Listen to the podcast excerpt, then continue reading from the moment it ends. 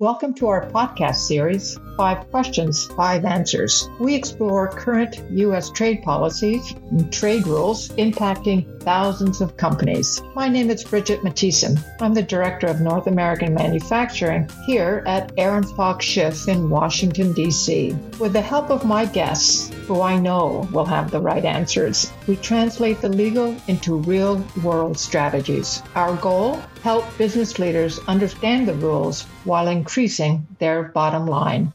Let's start.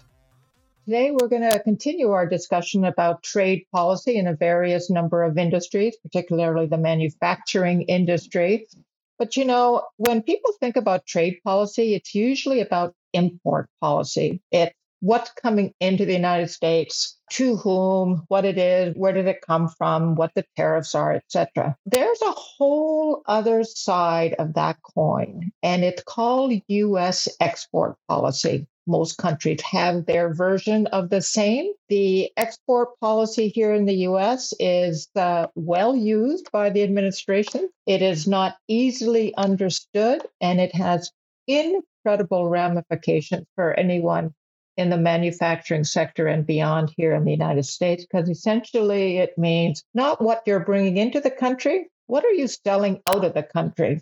And to whom and what is it? Just to give you an idea, earlier this month, I think it was the 7th, the administration released something called an interim final rule on export controls. And it contained in that notice an enormous set of export controls aimed at, well, as in every headline these days, at the Chinese semiconductor industry, but also their advanced computing and their supercomputing industries.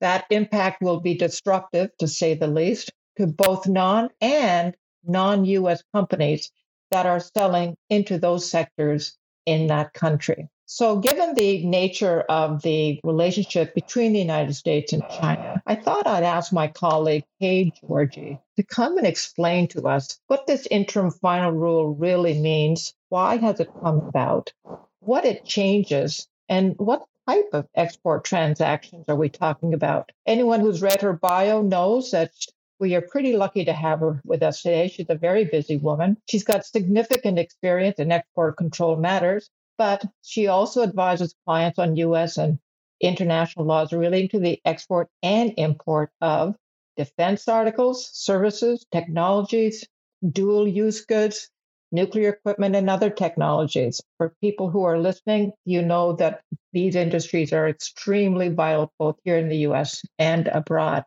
So, Kay Georgi, welcome to our podcast.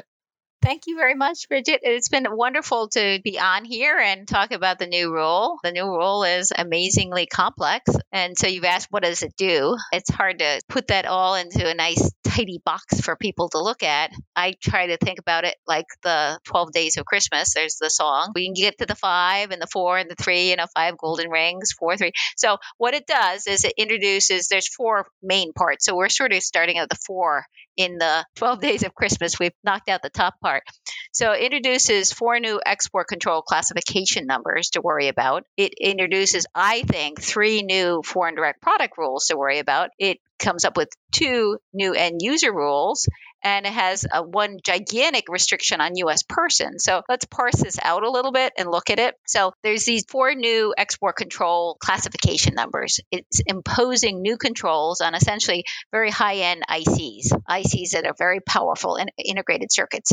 And this is coming out of actually uh, action that had been taken earlier. Some letters were sent to some US producers saying that their specific chips would require a license for China. This is making sure that everybody is under the same restriction. So it's a new ECCN for those chips. So now control for export to China, a new ECCN for computers and electronic assemblies and things that the chips go into as well. And then there's associated controls for both the equipment to make the chips and the computers and to the software and the technology related to it. So all of these things sort of surrounding the chips, if you will, now require a license. But it doesn't stop there. That's actually very controlled. And if your chip's there, your chip's there. If your chip's not there, it's not there. And you just, if you have servers and things where you might have those chips, you have to check out and see if the servers actually have those chips in it. So that's sort of like manageable. It's really the other three, the three, two, and one of the 12 days of Christmas, if you will. So the next thing is three foreign direct product rules. What is a foreign direct product rule? Well,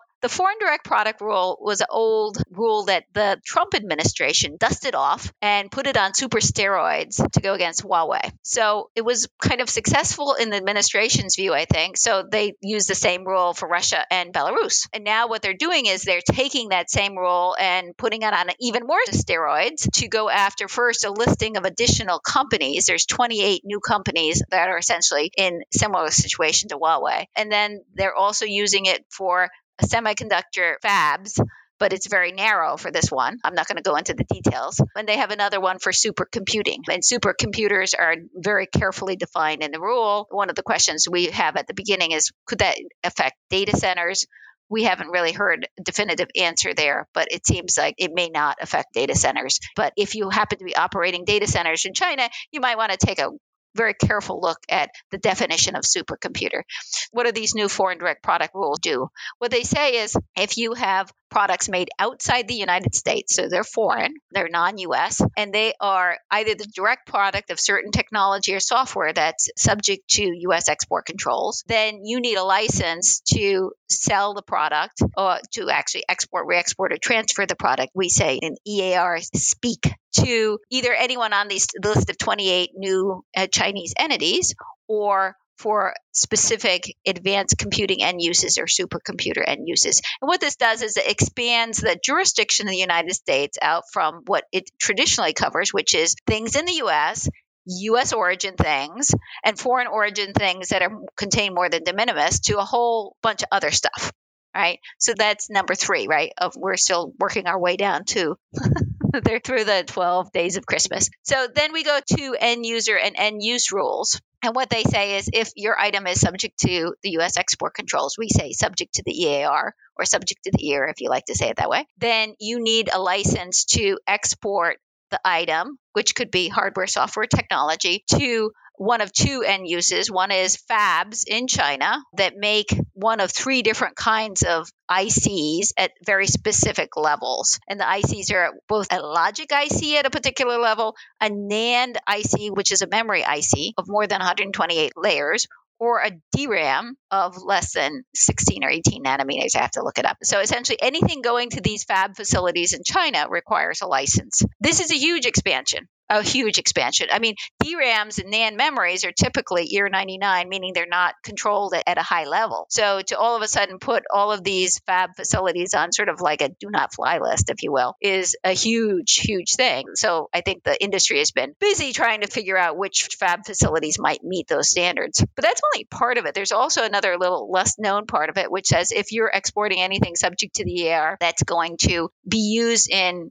the development or production of semiconductor manufacturing equipment in China that meets particular ECCNs. That's also covered. And I think that one is actually coming to a realization a lot of US companies that sell to companies that make semiconductor manufacturing equipment in China. Then there's also a supercomputer end use rule. I don't want to go into too much detail because you told me we only have 30 minutes and I still haven't gotten to the last of the 12 days of Christmas. Though completely without presence, I have to say. So the last one is the U.S. person restriction. And what it does is it's very sanctions like. It's taking something we've done on the economic sanctions side for years. U.S. sanctions typically apply to U.S. persons, but we don't have that in export controls or we have it in a very narrow way. So for many, many years, U.S. export controls contained a U.S. person restriction having to do with weapons of mass destruction. So you and I were in the U.S., we're U.S. persons. If you're a U.S. citizen, citizen or a U.S. green card holder, you're a U.S. person. If you're a U.S. corporation or a U.S. partnership, you're a U.S. person. What the WMD said is if you engage in certain very specific activities in support of weapons of mass destruction, you would require a license to do that as a U.S. person. That was expanded maybe a year or two ago to include military intelligence end uses. Okay, well,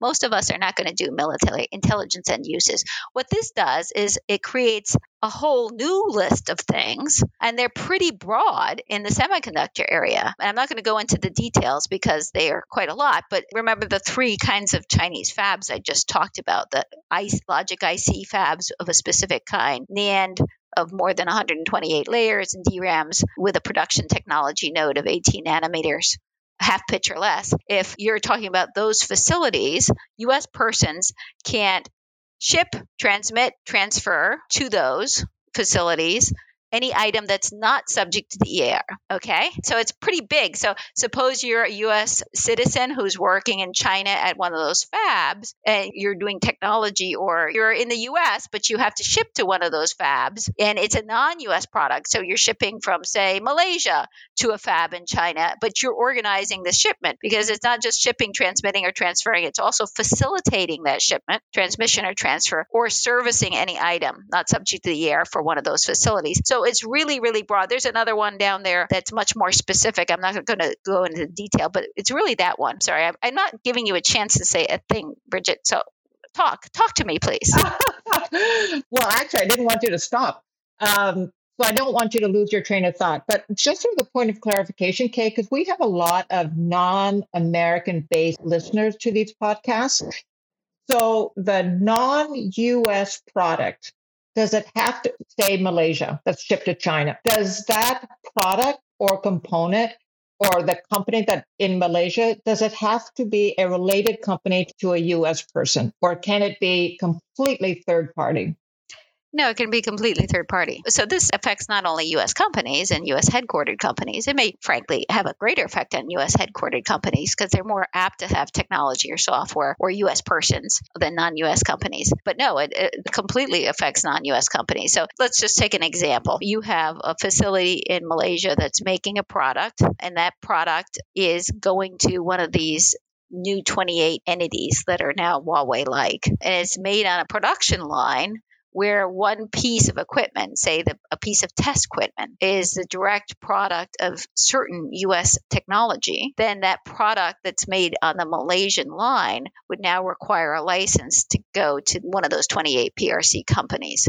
So it is very broad. And also, suppose the head of the factory in Malaysia is a US citizen and the Malaysian factory is supplying a fab, China, that meets those criteria, and the head of the factory has to sign off on the shipment of the product going to that fab that's made. And it doesn't have anything to do, the technology has absolutely nothing to do with the United States. That US person would not be able to ship the product to the Chinese fab. So US person restrictions have sort of fingers all over the place, meaning that it's very difficult. It's it's hard enough in the context of say, you know, a, a sanctions regime such as the US sanctions regime on Iran or Cuba to deal with US persons or, or Syria to deal with US persons all around the, the world. But it's a chunk. It's like an embargo. and you can say, okay, you know, we have US citizens all over the world. We're just not going to do business with Iran. It's kind of hard hard for, say, you know, a, a non US headquartered company to say, you know, we're not going to do business with Chinese fabs, right? Or we're not going to have any US citizens. So, one of the questions, and I think one of the things that we've seen in the papers is a, a lot of companies have in China have sent their US citizens and green card holders home. Think, Bridget, of waking up one morning. You've spent a long time becoming an engineer. You come from another country. You become an engineer in the U.S. You've acquired green card status, and or you've even acquired U.S. citizen, and you have this great offer from you know a company in China, and you've gone there, and all of a sudden you find out one day that the U.S. government has taken away your livelihood, and you have to choose. Seems a little crazy to me, but that's me. I get a lot of feedback from readers of our alerts, alerts that are on your website, on all of our practice group websites. And they always tell me how concise and fact like and informative our alerts are. So obviously, I read your alert before this podcast. But in your alert on this subject, I think I read the line, this is going to be utter chaos. What did you mean by that, Kay? Well, I think yeah, I think I, I think you know what I mean because I just sort of described it. So if you're in these industries or if you're selling to these industries and you either have a presence in China or you sell to China in these industries, it's kind of chaos for you. I think it's gradually, it's already been what it's been three weeks since the seventh. I've aged, I've aged a couple years in those three weeks, but so have some other people, by the way. So I think it's starting to become clear at this point, or a little bit more clear than it was when we first saw the 137 page document on October 7th. So I think it's become becoming a little clearer. But just so you know, I think one of the questions you want to ask me is what comes next? What comes next is the BIS is going to issue of what they call frequently asked questions, FAQs, because there are a lot of things that are not defined. Fabrication facility, for example, is not defined. Facility is not defined. There's a definition in the EAR for facilities, but I don't think it's the one that goes with facility. So there's a lot of unanswered questions, and uh, we are expecting FAQs out, and that could reignite a whole chaotic period. But I think the chaos has been trying to figure out how does this impact my business? What do I need to do to stay in compliance? Because the other thing I should say is part of the rule went into effect on the 7th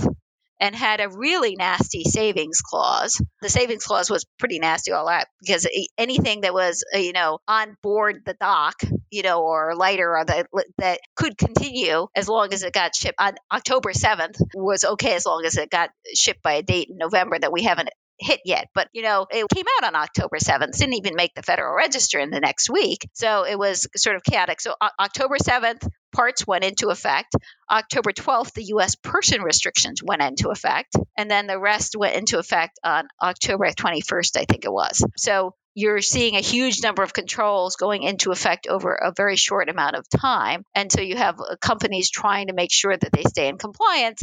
They don't want to put their U.S. persons at risk, for one thing. You don't want to have your U.S. engineer or your U.S. Uh, CEO at risk of violating U.S. export controls. So I think that's probably added a layer to the chaos is having individual human beings feeling that they might be running afoul of U.S. law.